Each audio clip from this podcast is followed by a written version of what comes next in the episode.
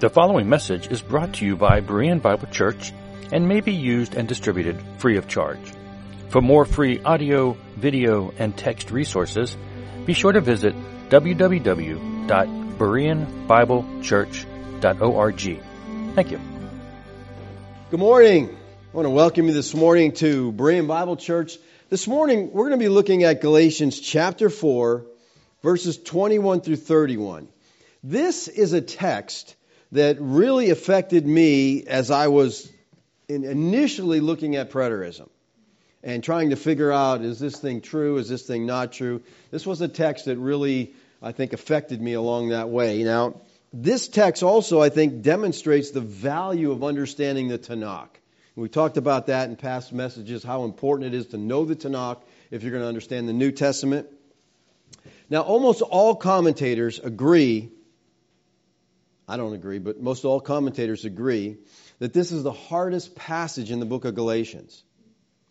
And Paul's form of argument here is very Jewish, even rabbinical, which means that his first century readers probably had no problem at all following him. But that same style can be rather difficult to 21st century readers. From my perspective, I think this passage is quite simple if you understand the preterist view of eschatology. The key to the whole passage can be found in verse 21. Tell me, you who desire to be under the law, do you not listen to the law? Paul is arguing here with those who want to go back to Judaism and take Yeshua with him. With them, the people in Galatia. He's addressing people who want a hybrid religion that is part Jewish and part Christian. They intend to believe in Yeshua, plus they want to live under the law as a means of pleasing God and winning his favor. Everything in this passage is aimed at these confused believers who were sorely tempted to go back to the law of Moses. His point is have you considered the implications of what you're about to do? The folks in Galatia had been toying with the law for far too long. The false teachers had been very persuasive. Their arguments had been convincing. They said, We, the Jews, we're the chosen people of God. We are of our father Abraham. The sign of the covenant people is the sign of circumcision. If you Gentiles really want to be part of the people of God, you need to do something. You need to submit yourself to circumcision. You need to keep the law. The people in Galatia wanted to do what was right. They wanted to be right with God, so they were moving toward the law. So Paul challenged his readers who claimed to value the law so highly to consider what it actually taught. And he chose his lesson from Genesis, a book in the law section of the Tanakh. And thus he uses the term law to refer both to the law itself and to the Tanakh. It, he's referring to both of them. He says, Do you not listen to the law? Paul senses that he hasn't made his point with them yet. So he's going to approach the matter now with an illustration from the Tanakh. Essentially, Paul says, let's have a Bible study, Galatians. Get out your Bibles and turn with me to Genesis chapter 16. And he says, For it is written, Abraham had two sons, one by a slave woman, one by a free woman. But the son of the slave was born according to the flesh, while the son of the free woman was born through promise. So Abraham had two sons, Ishmael and Isaac. Now, Paul doesn't mention the fact that he had six other children from the woman named Keturah, who mar- he married after Sarah had died. That's Genesis 25, 1 and 2. He focuses on these two because the birth of these two sons, Ishmael and Isaac, provided Paul with the sermon material that he needed to teach the biblical lesson that was needed by these folks at Galatia. Now, the history behind this story is found in the book of Genesis, and it basically goes like this Abraham was a prosperous businessman in Ur the Chaldees when God called him and told him to take his wife Sarah, leave that land, and go to a land that God would later show him. Why did God choose Abraham? There's a lot of people there. Why did he pick him out? Well, in a message that I did on 61707, I said, Did God choose him because he was a godly man? And I said, No. Abraham was a pagan moon worshiper when God called him. Where did I get that from? I got that from the calf path. Okay, most of you know what I'm talking about when I say the calf path. You know, we just follow tradition. We hear something, we repeat it. Okay? Well, maybe I got it from Joshua 24 2. And Joshua said to all the people, Thus says Yahweh, the God of Israel, long ago your fathers lived beyond the Euphrates, Terah, the father of Abraham, and Nahor, and they served other gods. All right, so Terah, Abraham's father, served other gods. Now, it doesn't state here that Abraham himself was an idolater, though his father and his brother were. So many people just take that and they say, well, his father was an idolater, his brother was, so was he. But here's something that's very important Jewish tradition asserts that Abraham, while in Ur of the Chaldees, was persecuted for his abhorrence of idolatry, and hence was called away by God from his native land. Now, the Bible doesn't tell us about who Abraham was when he called him, but the book of Jubilees, which is a highly regarded Jewish text, a pseudepigraphal work, sometimes called the Lesser Genesis, that was written in around the second century BC, it records an account of the biblical history of the world from the creation to Moses and it says this about Abraham it says, Abraham as a child began to understand the errors of the earth. And at the age of 14, in order not to be entangled in idolatry, practiced in connection with astrology by the whole house of Nahor, separated from his father and family, and prayed to God to save him from the errors of the children of men. Now that's the book of Jubilees. The book of Jasher says this Jasher 9 6. And Abraham was in Noah's house 39 years. All right? Here's what we have to understand Noah and Abraham were contemporaries. Okay? Abraham's life actually overlapped Noah's by 58 years. 58 years is a lot of time to communicate with somebody and learn some things, right? 58 years, 39 years, and Abram knew the Lord from three years old. And he went in the ways of the Lord until the day of his death. Now that's interesting. He knows the Lord from three years old. These are Jewish texts. Now, the book of Jasher, again, is a non canonical book. It's mentioned in the Hebrew Bible several times. Now, you may be thinking, because I know I've heard this from people, why do we care about these ancient Near Eastern texts or these intertestamental Jewish material? Why can't we just stick to the Bible? And that sounds spiritual, doesn't it? We don't need that. We need to stick to these. Well, here's what you need to understand these ancient Near Eastern texts, which most people have never even heard of, they give us really important background information that enriches the meaning of the biblical text so we can understand better what the authors are trying to communicate to us. These pseudepigraphal books are the cognitive environment of the writers and the original readers of the Bible.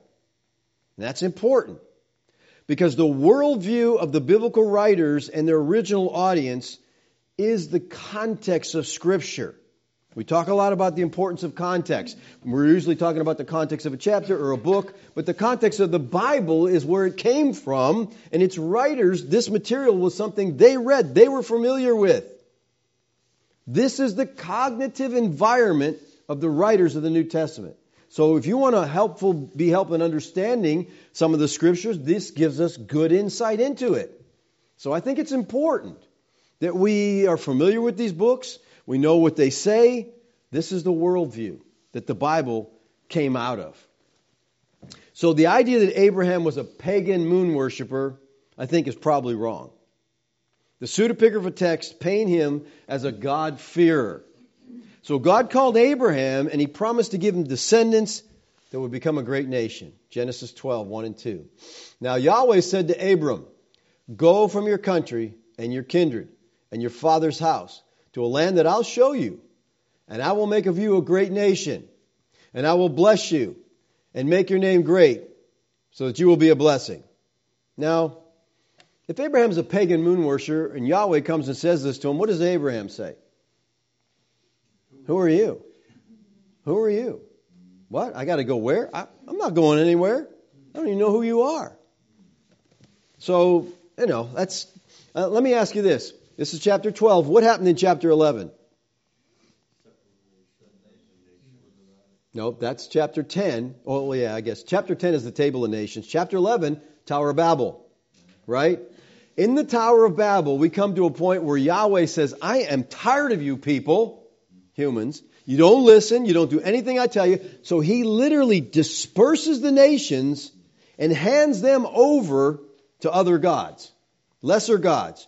You, you don't want to listen to me? Go. Let these gods rule over you. And he starts all over again in chapter 12 with Abraham, calling a new people. They're going to be my people. You lesser gods rule all these people. I'm going to have Israel. They're going to be my people.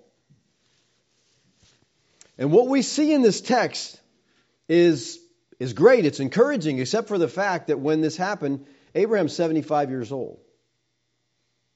Yeah, I'm going to make your name great and you're going to be a blessing. You're going to, you know, you're just going to be great. Well, 70, I'm 75. Sarah's 65.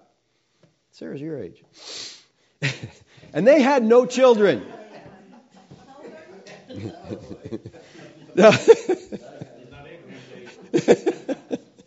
yes, that's why I call her Sarah. No, actually, I keep calling her Sarah, hoping she'll respond, Yes, Lord. Hasn't worked yet. Hasn't worked yet. now, in the course in the course of time, they arrived in Canaan, the land that God promised them. And in Canaan, God repeated the promise to them, saying, I will make your offspring as the dust of the earth. So that if one can count the dust of the earth, your offspring also can be counted. Well, ten years had passed, and still no son had been born. And since the biological clock was ticking, Sarah suggested that Abraham marry Hagar, Sarah's Egyptian maidservant. Okay? And Sarah said to Abram, Behold, now Yahweh has prevented me from bearing children. Go into my servant. It may be that I shall obtain children by her. And Abram listened to the voice of Sarai. Now, men, it's always good to listen to your wife, okay? But I said listen. But this is a time when he should not have listened to his wife, okay? Maybe he was just afraid I got to do what she tells me, but this was not a good thing. Abraham shouldn't have listened to her here. He should have took a stand. So Hagar becomes pregnant and a son named Ishmael was born. Sarah concluded that since she's 75 years old, there was no way she's ever going to have a baby. That's perfectly reasonable, right? That makes sense. Uh, that's a human conclusion. So she and Abraham decided to take matters into their own hands and help God out. But listen, people, God doesn't need our help. And whenever we try to help him out, things get bad, okay? Things get, we get in trouble. And that's exactly what happened. In Genesis 16 says that animosity arose between Sarah and Hagar. You understand that, right? You got two women sharing one man. That's never going to work out right, okay? That's going to that's never going to be good. So young Ishmael grows up in an unhappy home situation. 14 years pass. Abraham is now 99. Sarah is 89. His body is as good as dead. Her womb is shut up tight. There seems to be no chance, none whatsoever, that they're ever going to have a child together. But at precisely that point, God appeared to him once more and he says this in Genesis 17, 15 through 17. And God said to Abraham, As Sarai, your wife, you shall not call her name Sarai, but Sarah shall be her name. I will bless her, and moreover, I will give you a son by her. I will bless her, and she shall become nations. Kings of peoples shall come from her. Then Abraham fell on his face and laughed. He's like, Are you kidding me? Come on, God. And he said to himself, Shall a child be born to a man who is a hundred years old? Shall Sarah, who is ninety years old, bear a child? Now, to make it clear that Ishmael was not the son of promise, God said to Abram, 1721, I will establish my covenant with Isaac. Now, who's Isaac? He's not even born yet. Whom Sarah shall bear to you at this time next year. So, what happens? God revived the bodies of Abraham and Sarah, and 12 months later, Isaac is born. She's 90 years old. He's 100. I don't think I'd want to be having kids at 100, but this is a little different, okay? The name Isaac means laughter. So Abraham's 100 years old, Sarah's 90. Uh, Genesis 21 6 says, And Sarah said, God has made laughter for me. Everyone who hears will laugh over me. Now, that much of the biblical story is probably familiar to most of us. It's clear why Paul uses this example. The Jews revered Abraham as their spiritual father as far as they were concerned. If you were a physical descendant of Abraham, then you were in good standing with Yahweh. As long as you could find your father Abraham somewhere in your family tree, you didn't really need anything else. You were good. It was a matter of lineage, of heritage, of tracing your family tree. And if you could find Abraham back there somewhere, then you're good to go. But Paul is saying, not so. God's family is made up of those who have a relationship with Him by faith in Yeshua. Paul is teaching it's a matter of faith. Your family tree doesn't matter. Now, as Paul puts it, Ishmael was born according to the flesh. Isaac was born as a result of God's promise. Ishmael is born a slave because his mother was a slave. Isaac is born free because his mother was a free woman.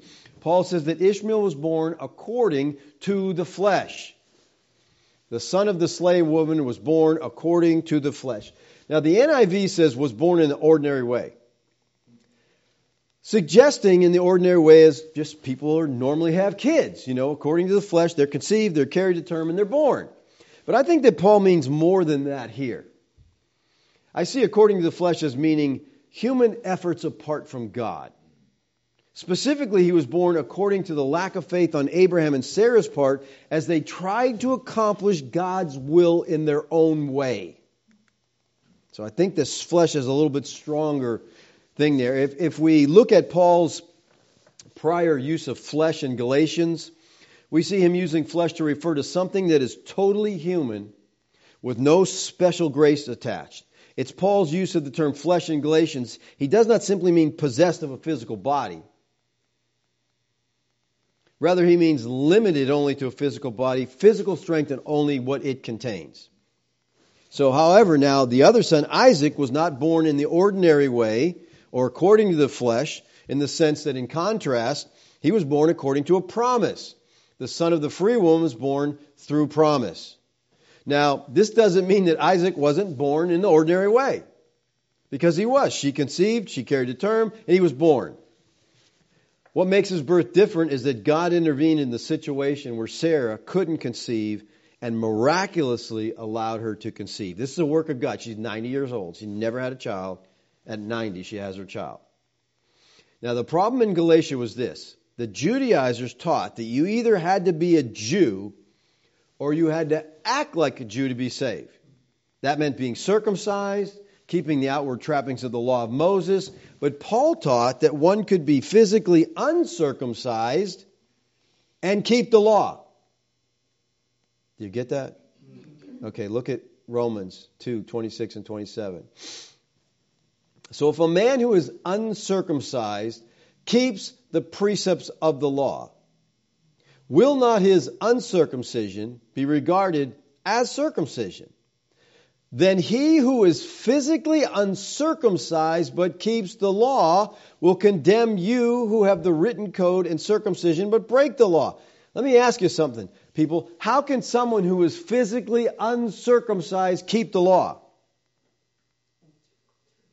You can't. The law commands circumcision. So what's he saying? What is he trying to tell us here? Listen, this is really important. The Gentile Christians, the Gentile Christian who is physically uncircumcised, keeps the requirement of the law by faith in Christ which shows that he has been circumcised in heart. The phrase, the precepts of the law here, is the same Greek phrase used in Romans 8 4 here. And this is a super important verse here, people. In order that the righteous requirement of the law might be fulfilled in us, us as Christians there. The righteous requirement, in other words, whatever the law commanded is fulfilled in us. When you trust Christ, you fulfilled the whole law, every bit of it. So that's how an uncircumcised man can be keeping the law because he's in Christ. And in Christ, it's all fulfilled. All that the law required, including circumcision, is fulfilled in us Christians by the Spirit through our union with Christ. Amen. In verse 26, Paul expounded a radical shift from the covenant of Moses, which commanded physical circumcision. But even back, you know, in the Tanakh, he said God wanted circumcision of heart. That was what he was after. They just they missed it. So the Judaizers taught that you had to be circumcised to keep the law of Moses. That's what the Bible taught. The Judaizers said, Who's your father? But Paul says, I got a question for you. Who's your mother? Who's your mother? So the Jews knew that they were descendants of Abraham, Sarah, and Isaac, but Paul turned their most prized bragging right on their heads by saying, No, you're descendants of Hagar. He is saying that those who take matters into their own hands by keeping the law, by thinking they can earn salvation by obedience, they're the children of the slave woman, he says, and not the free woman. Galatians 4 24 and 25. Now, this may be interpreted allegorically. These women are two covenants. One is from Mount Sinai, bearing children for slavery. She's Hagar. Now, Hagar is Mount Sinai in Arabia. She corresponds to the present Jerusalem, for she is in slavery with her children. All right, before we go on, let's talk a little bit about this allegorically here. Many people have used this text to, sh- to sanction the allegorical method of interpretation. Are you familiar with the allegorical method of interpretation? The allegorical method seeks a deeper spiritual meaning of a text below what they call the shallow surface of the literal. In other words, it might say this, but there's a deep, secret meaning there that's allegorical. The Greek word allegoreo from allos meaning another and agora meaning to speak, hence the things which are spoken of as to give a different meaning from that which the words express. So he says these women are two covenants. He's not saying they're literally two covenants. Okay, they're not covenants, they're literal women. All right, but he's using an example here. All right, the allegorical method of interpretation views the, the literal meaning of a text as elementary and secondary to the spiritual meaning. Okay?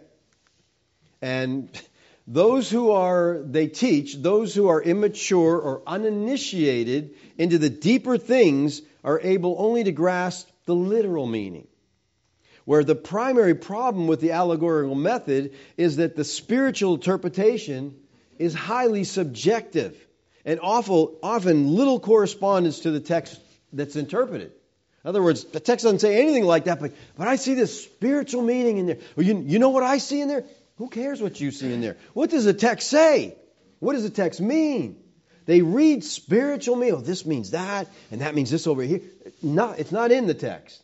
They're just trying to draw this out. The easiest way to sort out this is to start where Paul starts. He starts with two women and two sons, all of them literal people who actually lived on the earth and whose stories are told in the book of Genesis. What happens next is that Paul looks back at these historical persons and he draws certain conclusions from them. Paul says these women are two covenants. Now, again, you know these women are not covenants, they're women. Okay? Paul reveals that these two women in the Genesis account actually they represent or he's going to use them to represent the two covenants of God. So Hagar and Sarah represent old and new covenants. You see that? Everybody with me so far? That's pretty plain, I guess, right? The writer of Hebrews talks about these two covenants in chapter 8, Hebrews 8, 7, and 8. For if the first covenant, that's the old covenant, had been faultless, there would have been no occasion for a second new covenant, right? We don't need a new one if the old one's good. For he finds fault with them when he says, Behold, the days are coming, declares the Lord, when I will establish a new covenant. Now get what he's saying here. He finds fault with them when he says a new covenant. Why? Well, because if the old was good, he wouldn't, they, they wouldn't need a new one. With the house of Israel and with the house of Judah.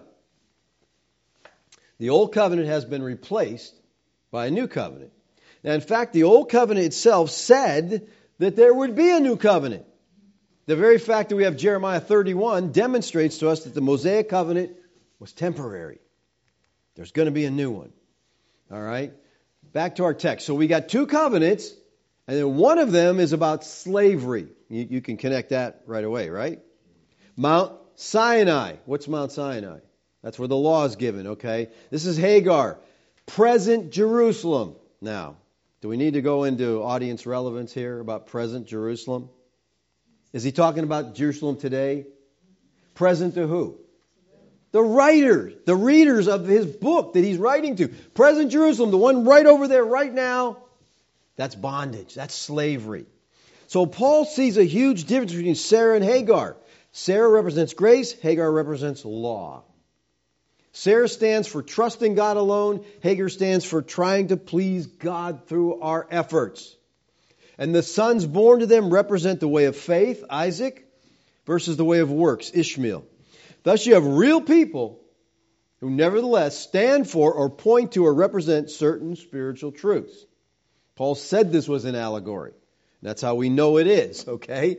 But we can't make up other allegories. When you boil it down, Paul is saying that Sarah is the line of faith, Hagar is the line of works. And all humanity is either in one line or the other. There's no third line. It's either works or faith. Those who follow Hagar are the people who believe that religion, that good works, that self effort will be enough to gain forgiveness, salvation, and eternal life. People, you got to understand this is a huge crowd today. All right? Just ask somebody. If you were to die right now, and stand before God in heaven and he asked you, Why should I let you into my kingdom? What would you tell him? It's very telling. Because most people are going to say, Well, I went to church every Sunday, I gave, I tithed, I, I did this, I, and they start listing their accomplishment. And, and you know, eh, no, that's the wrong answer. Unless the answer is because I trusted his son, the Lord Yeshua the Christ, and what he's done for me, any other answer is wrong. Okay? But most people are in that works camp, and they just believe if you just do this or that, you'll be okay. There's country songs about that. There's all kinds of things pointing that direction. It's just about your works. So those who follow Sarah are people who have rejected self effort and they've chosen to believe what God said, even if it seems to fly in the face of what everyone else says and does. Of these two covenants, Paul says, one is from Mount Sinai. We know where that is. It's a slavery. It's Arabia. It's Hagar. It's Jerusalem. All right? Now, the reference to Mount Sinai points back to the giving of the law to Moses. The present Jerusalem, again, is the Jerusalem of the first century, which was the world headquarters of Judaism with its dependence on the law as a means of salvation. But since no one can be saved by keeping the law, the people who live in Jerusalem are enslaved by the law. They're trapped by the demands they can never meet. The slave woman, Hagar, produces a slave son, Ishmael, who stands for everyone who is enslaved by the tyranny of law keeping as a means of salvation. Salvation, slavery comes from slavery, bondage from bondage. Now, Paul's argument is the most startling reversal in the entire history of prophecy. Hagar the Egyptian bondmaid is identified with Jerusalem and Jewry. Sarah is identified with the true church, the new covenant, the heavenly Jerusalem. Now, the allegory thus declares that earthly Israel, the 12 tribes, is to be regarded as Ishmael because they're in bondage to the law, they're not free. Whereas the church of Jew and Gentile in which all distinctions of race, degree, privilege are abolished, is the true Israel to whom the promises made to Abraham apply. We got that? Okay, now the Jews, they heard these promises and they say, that's ours, that's ours, that's ours, that's ours. You get to Galatians, and he says the promise was made to Abraham and who? His seed, which is Christ. So the promise is fulfilled in Christ. And we receive the promise when we trust Christ. Now, this view has derogatorily been called replacement theology. You all familiar with that? You heard replacement theology? And, that, and what they say is, well, the church replaced Israel. But I think a much better term would be fulfillment theology. Okay? The promises of God made to Old Covenant Israel are fulfilled in the church of Yeshua, which is the true Israel of God. Christianity is the fulfillment of God's promises to Israel. Because we are the true Israel. Hagar and Ishmael stand for present Jerusalem. That is the earthly Jerusalem standing with the temple, the sacrifice at that time that Paul was writing. Sarah and Isaac stand for true Israel, the church, the Jerusalem that is above. That's what he says in verse 26. But the Jerusalem above is free. She's our mother. The covenant made with Abraham is the promise of the gospel. And from that promise, every Jew is excluded unless he comes by the same road of faith which the Gentile believers come by.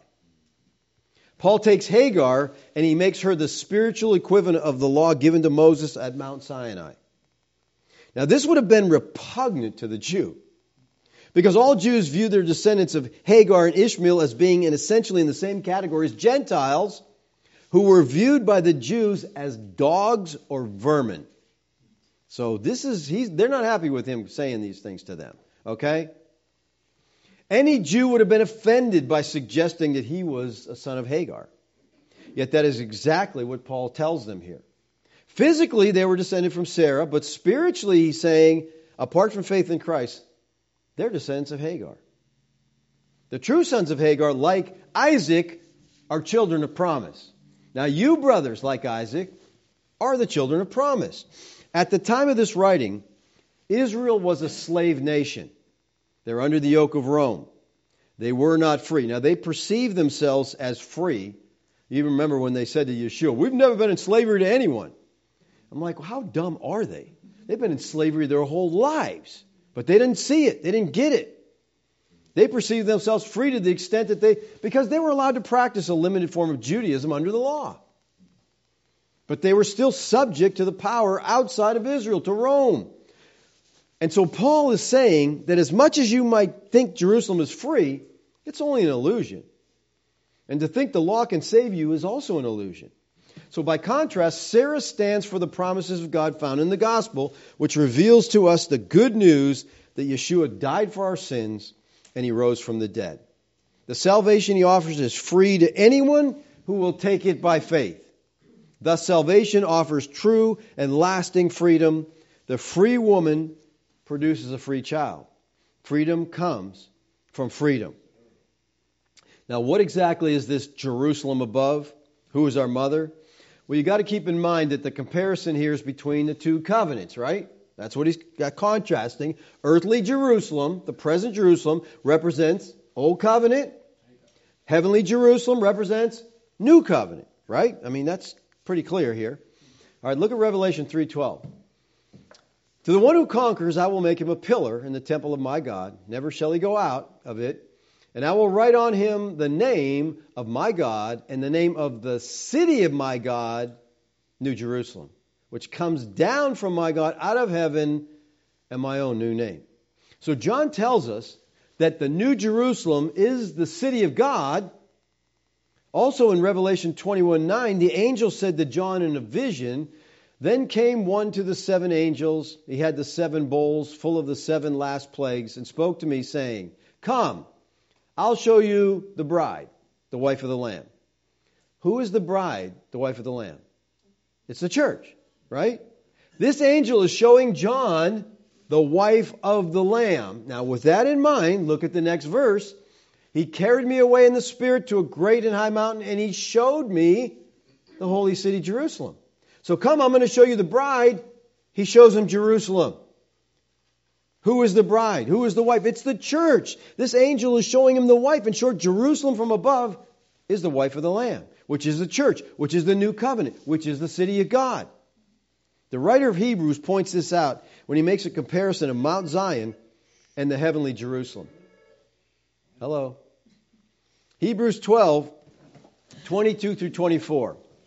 Now he's writing to believers here, and he's telling these believers, You have come to Mount Zion, to the city of the living God, the heavenly Jerusalem, to innumerable angels in festival gatherings, to the assembly of the firstborn who are enrolled in heaven, and to God, the judge of all, to the spirits of the righteous made perfect, and to Yeshua, the mediator of a new covenant, and to the sprinkled blood that speaks a better word than the blood of Abel.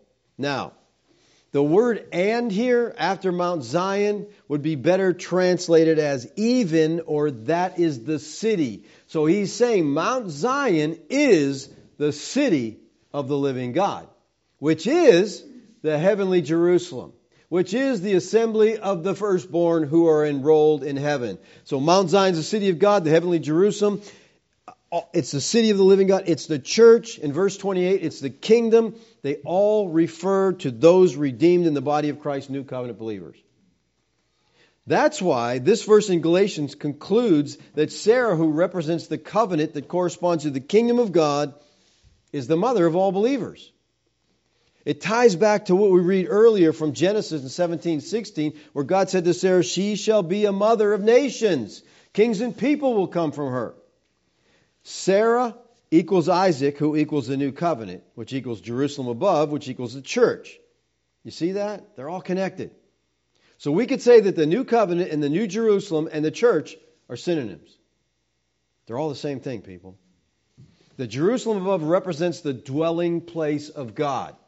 Sarah represents that city because she gave birth to Isaac, not by reliance on herself, but by an act of God from above in fulfillment of his promise. Therefore, spiritually speaking, she is the mother of all Christians. A people whose lives are not merely the product of human resource, but of God's supernatural work in their heart. Galatians 4:27 For it is written, Rejoice, O barren one who does not bear. Break forth and cry aloud.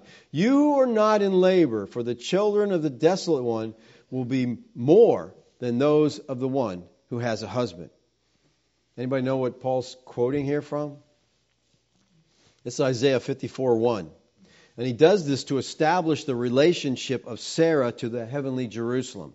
This prophecy assures Israel during her barren time in Babylonian captivity that she will one day have more children than ever before. The Jews took it as a prophecy not only of the restoration of Israel, but also of the time when multitudes of Gentiles would turn to God and claim Israel as their mother by becoming full members of the Jewish nation. But Paul sees the fulfillment of the prophecy in the birth and growth of the church. Paul applies the text from Isaiah to Sarah and Hagar as follows Sarah at first had no child. But when the promise of Isaac was fulfilled, her posterity exceeded that of Hagar. But in the instance of the spiritual fulfillment of this, the numberless sons of Sarah in the church of the living God are even more overwhelmingly outnumbered those of Hagar. So the question is not who's your father. The real question is who's your mother? Now, you brothers like Isaac are children of promise. You brothers, those are believers. They are children of promise, not of works. He says this twice. He says in verse 28 and then in 31. We who believe in Yeshua are descendants from Abraham through Isaac. We are not the sons of Ishmael. We have believed God's promise by faith, and on the, that basis alone, we are God's children. God declares here that every believer is a child of promise, as Isaac was. That's because, like Isaac, we become children of God not as a result of any action we have taken, but of our faith in Him. And this fact is amplified in John 1 12, 13.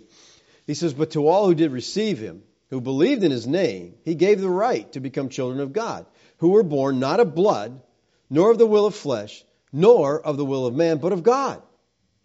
Contrary to doctrine that is widely taught nowadays that we don't become saved, by making some decision. That's called decisional regeneration. You just decide to trust Christ and that's it. Listen, we receive Christ because God, having named us in His will, has given us faith to trust in Him.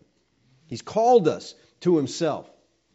Galatians 4:29 But just as at that time he who was born according to the flesh persecuted him who was born according to the spirit so also it is now. According to the Spirit here, this is synonymous with according to promise in the previous verse. It stands opposed to the phrase according to the flesh.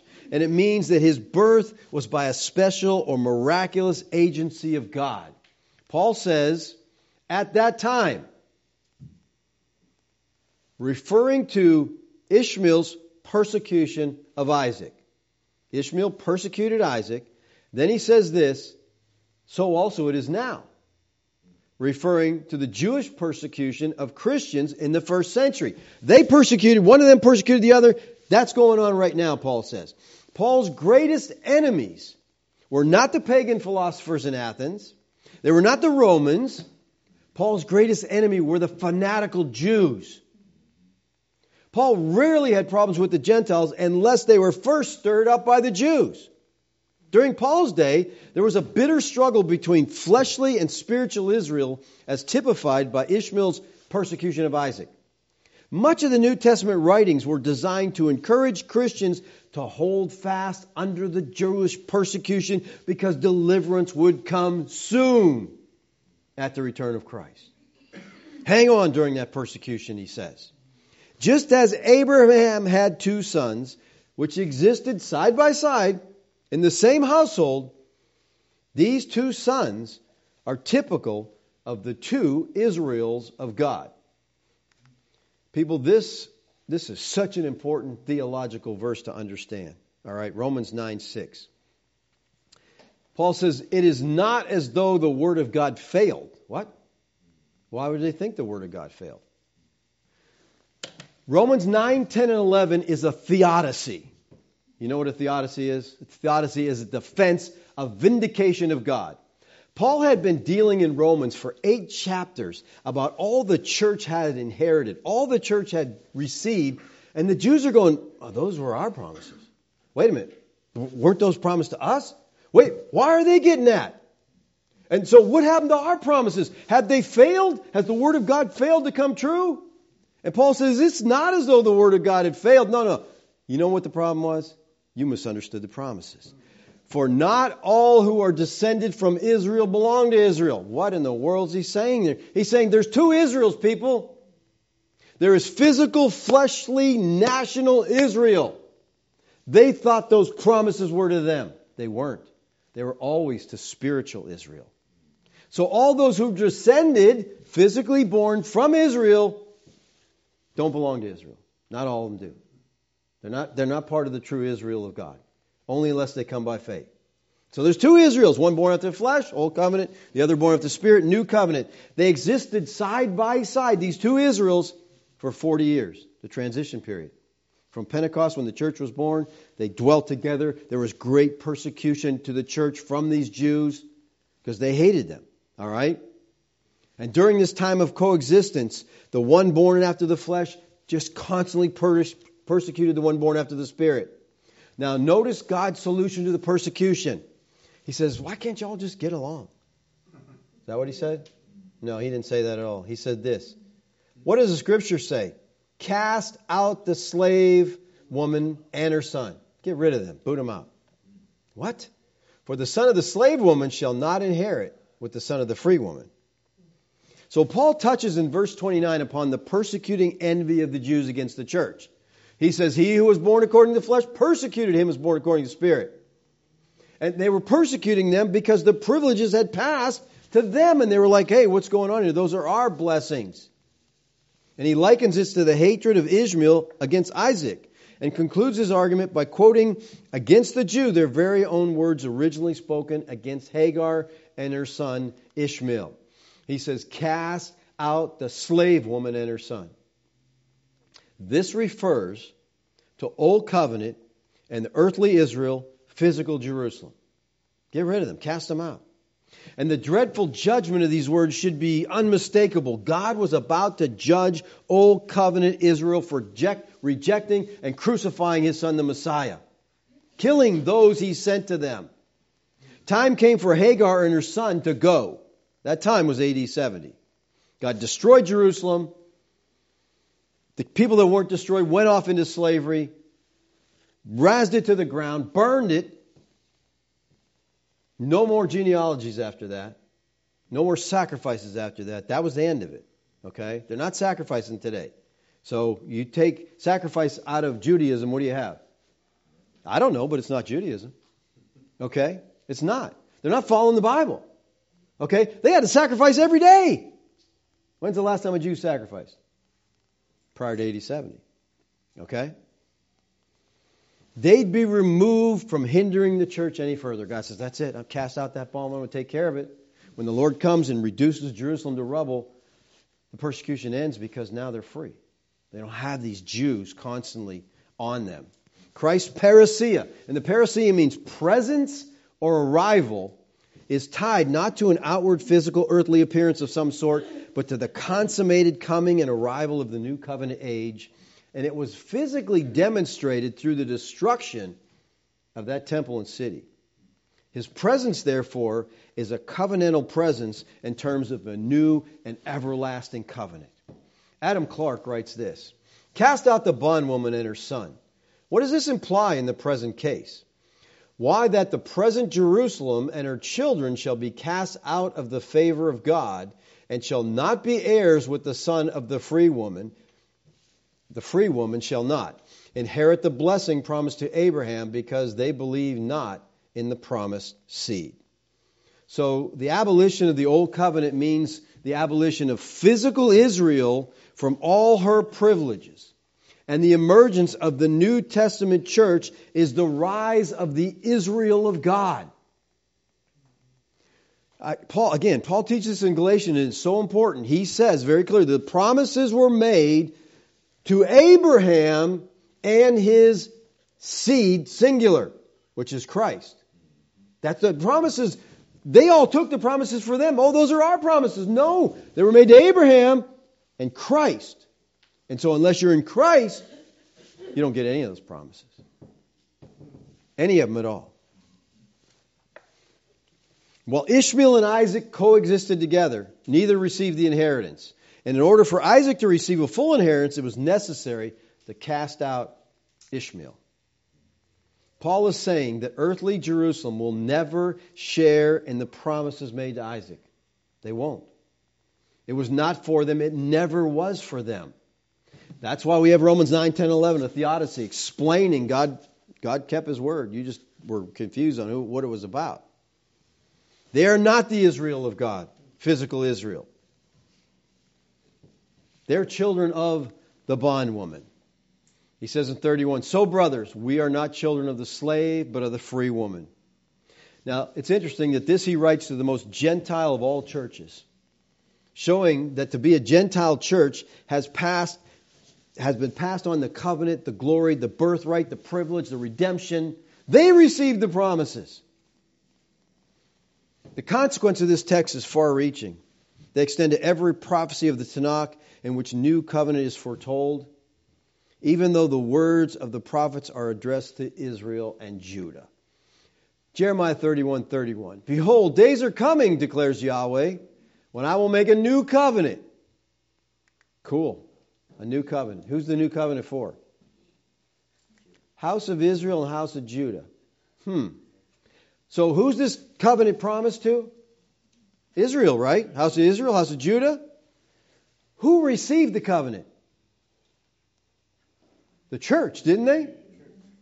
The new co- I, any believer is going to say, We're in the new covenant. This is the new covenant. The church has the new covenant. Well, what is promised to Israel and Judah? Because we are the Israel of God. The church is the lawful continuation of Old Covenant Israel and the inheritor of the Abrahamic covenant promises.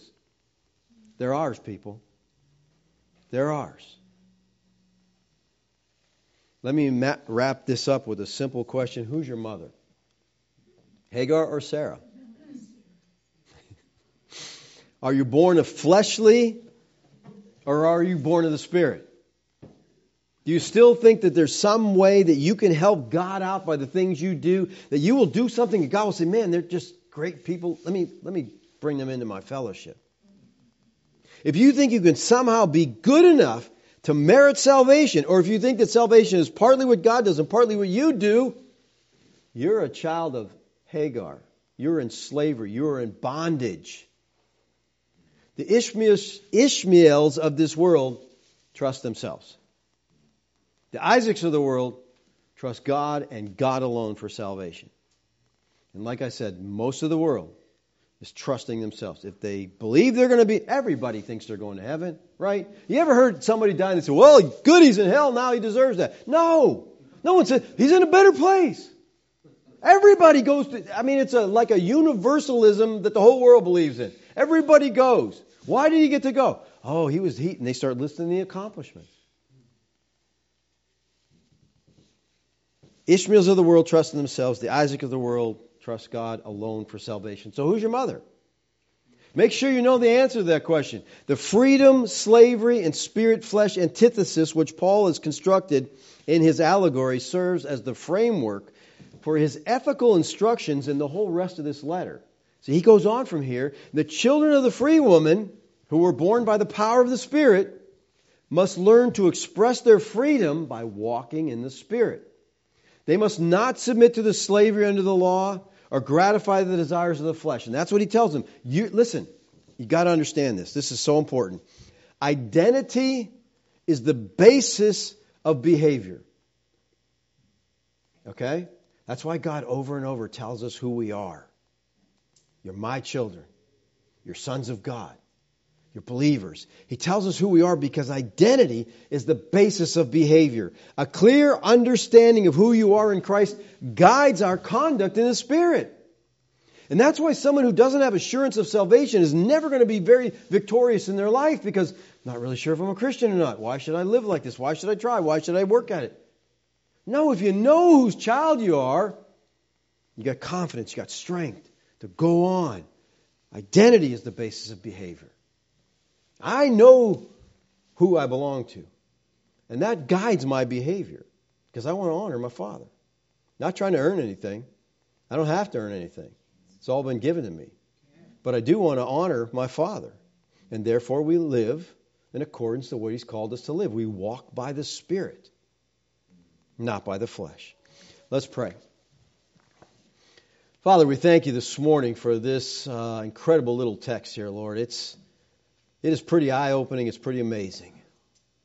Father, I pray that you would help us to understand that only as we trust you and you alone will we share eternity with you. There's no room for the flesh, there's no room to boast, there's no room for someone to earn their way because no flesh will glory in your presence. Thank you for your grace to us. Thank you for the gift of your Spirit. Thank you for making us your children, Lord. We love you. Amen. Okay, questions, comments?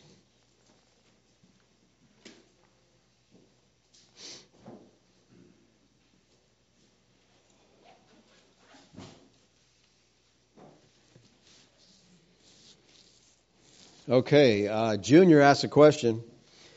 He says, when and how do we differentiate between biblical Judaism and Talmudic Judaism? Well, that's that's I don't know. That's not really an easy question. You know, some people put a whole lot of emphasis on Judaism and on rabbinic tradition. All right, if it's in the Bible, then let's stick with that. Okay, in the sense of you know, people say the Jews believe this. Well, that's like saying Christians believe this. What does that say to you? What? What Christians?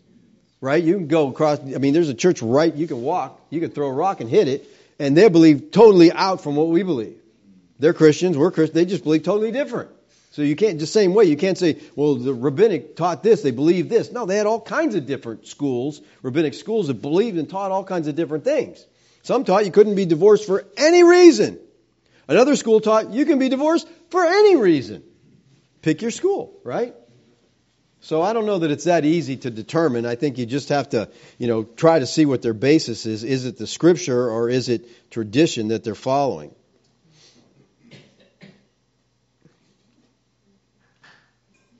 Uh, Bob Crookshank says, Good stuff, David. This helps explain Zechariah 14. Early Jerusalem was destroyed, heavenly Jerusalem was rescued. Absolutely. It was destroyed. Here we are. Okay, Dan Harden says proves definitely that those like dispensationalists who think Jews still have Old Testament promises to be fulfilled are wrong. And that's true, Lord. There, you know, there's most of the church is dispensational, and most of the church is looking for things to be fulfilled. They're looking for Israel to go back to their land because God promised them the land. Again, they don't understand the promises of the true Israel.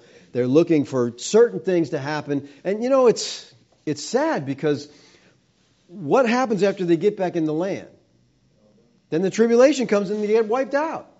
So, you know, I see these guys on TV give so much money and help get Jews back in Jerusalem. I'm like, why? You want to wipe them all out? What's the point of that, you know?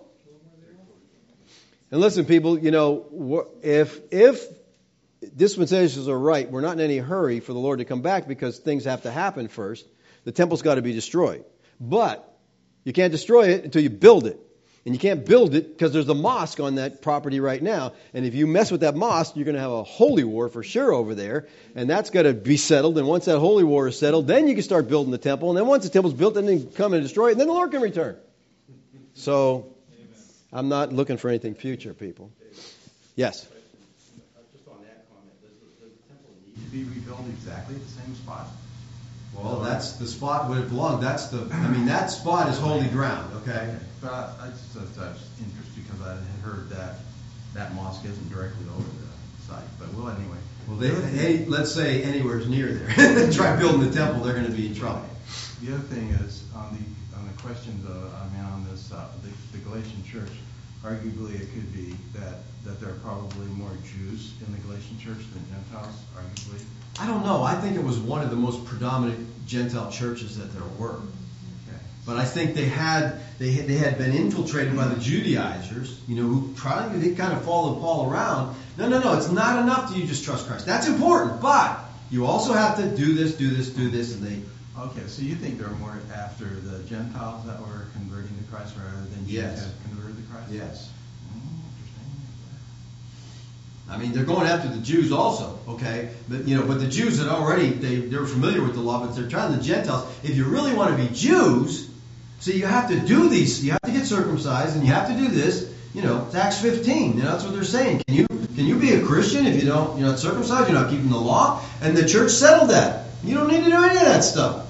It's faith, faith in Christ alone. Connie. Um, I seem to be missing something. I don't, I, I accept what you're teaching. I think it sounds good and right and expounds on what I already believe, but I don't see how it supports uh, preterism.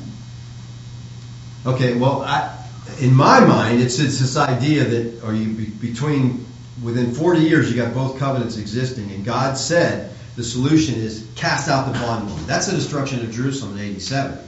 That's the end that He put to that, which gave the Christians freedom then from the persecution they were experiencing. In the New Testament, like I said, almost every book bears that out, the persecution. So that's, I mean, that's how I saw it anyway. Okay, might not. Again, we can give two texts, and you're like, ah, I don't see that, you know, at all. And I can say, well, I see this in it, you know. And but to me, that really helped me. The what? I see things a little different than people. So. Gary, Well, I, this is just a point. I, when you were talking about the bondwoman and free woman in Genesis 16, uh, I know you don't believe this, but it seemed like we were saying the Sarah and Abraham got together and were figuring out how to help God out, and by getting involved with Hagar. But it, it's almost like it didn't allow for that was God's sovereign will. I mean, that's how He Well- wanted it to take place. but it wasn't his moral will. It wasn't his will of precept, and that's what we're responsible for. Okay, God told them.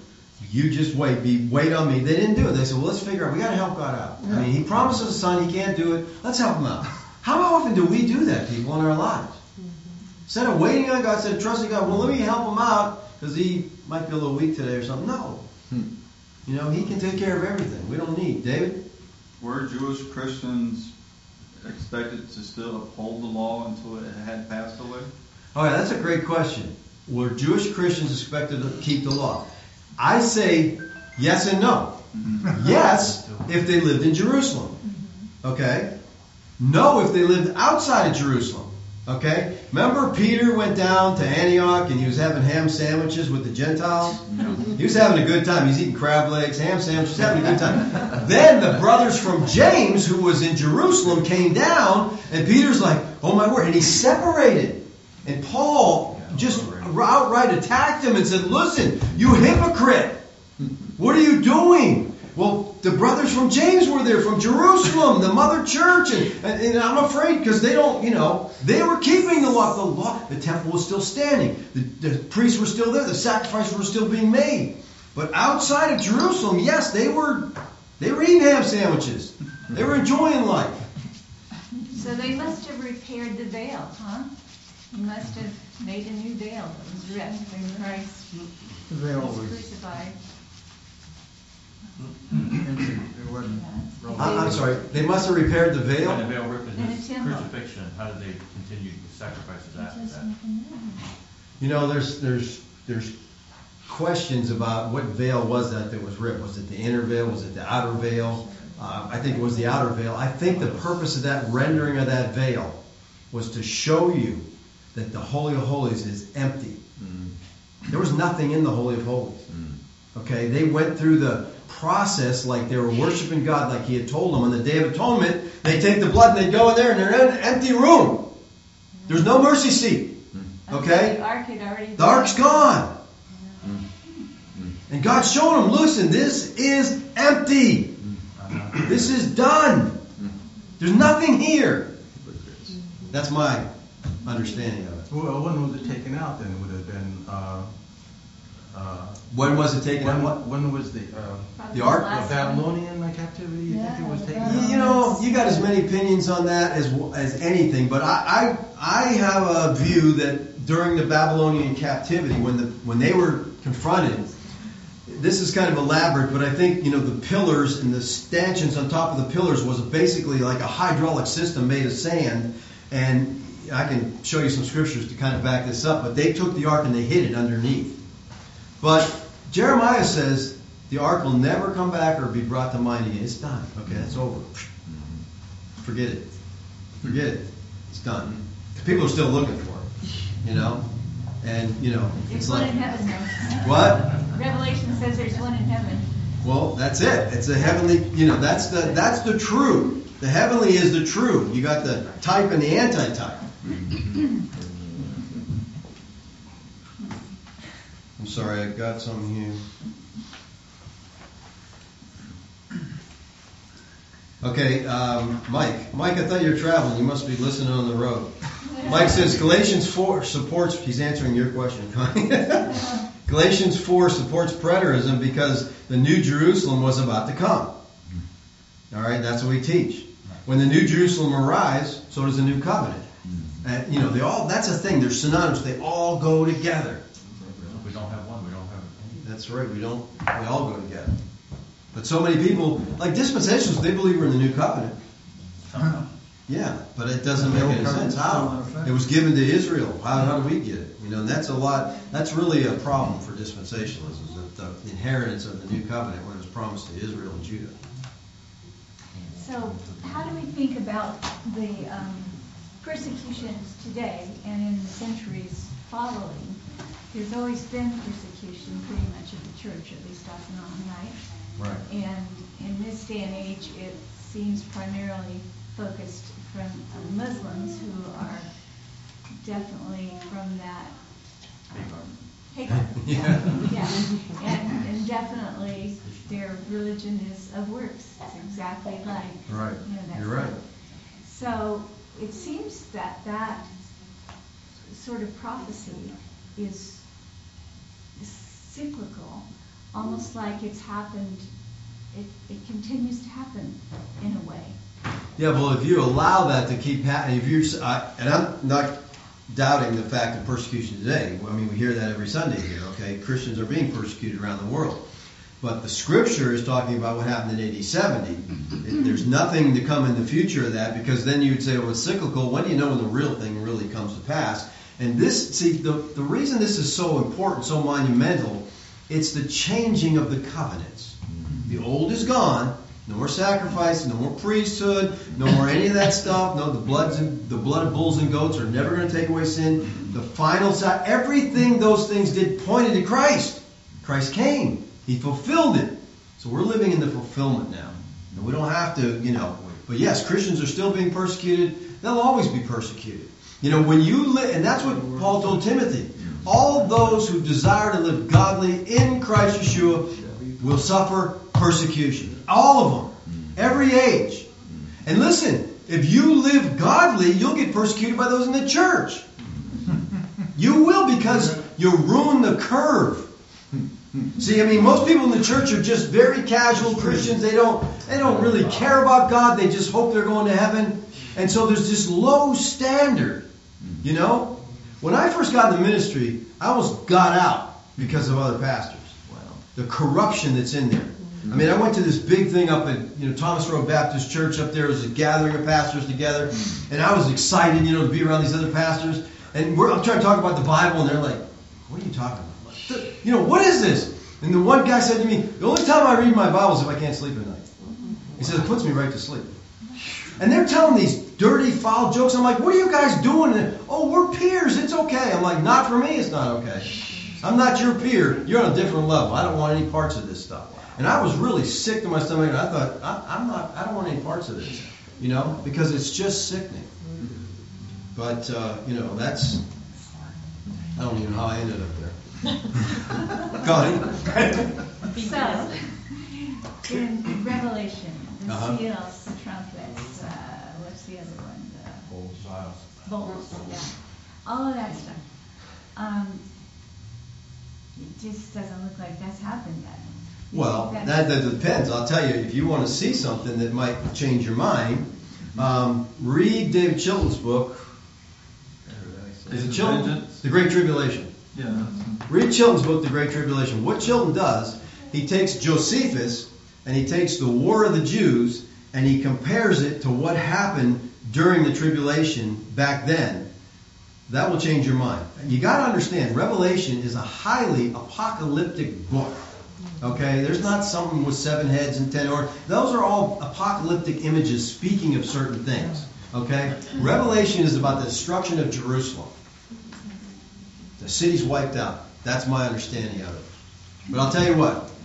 Um, I'm pretty pretty much convinced that once we finish Second, Third John, we're going to go into Revelation and we're going to work through the Book of Take Revelation. around a couple more years to get through. Yeah, so it'll, it'll, it'll be a few years, but Gary, Um, how do futurists say we're in the new covenant, but we're still obligated to live under the old? I mean, they, they, they have this transition period still going on. Still there's a lot of confusions there because the Lord said, you know, until heaven and earth pass away, mm-hmm. nothing changes from the law.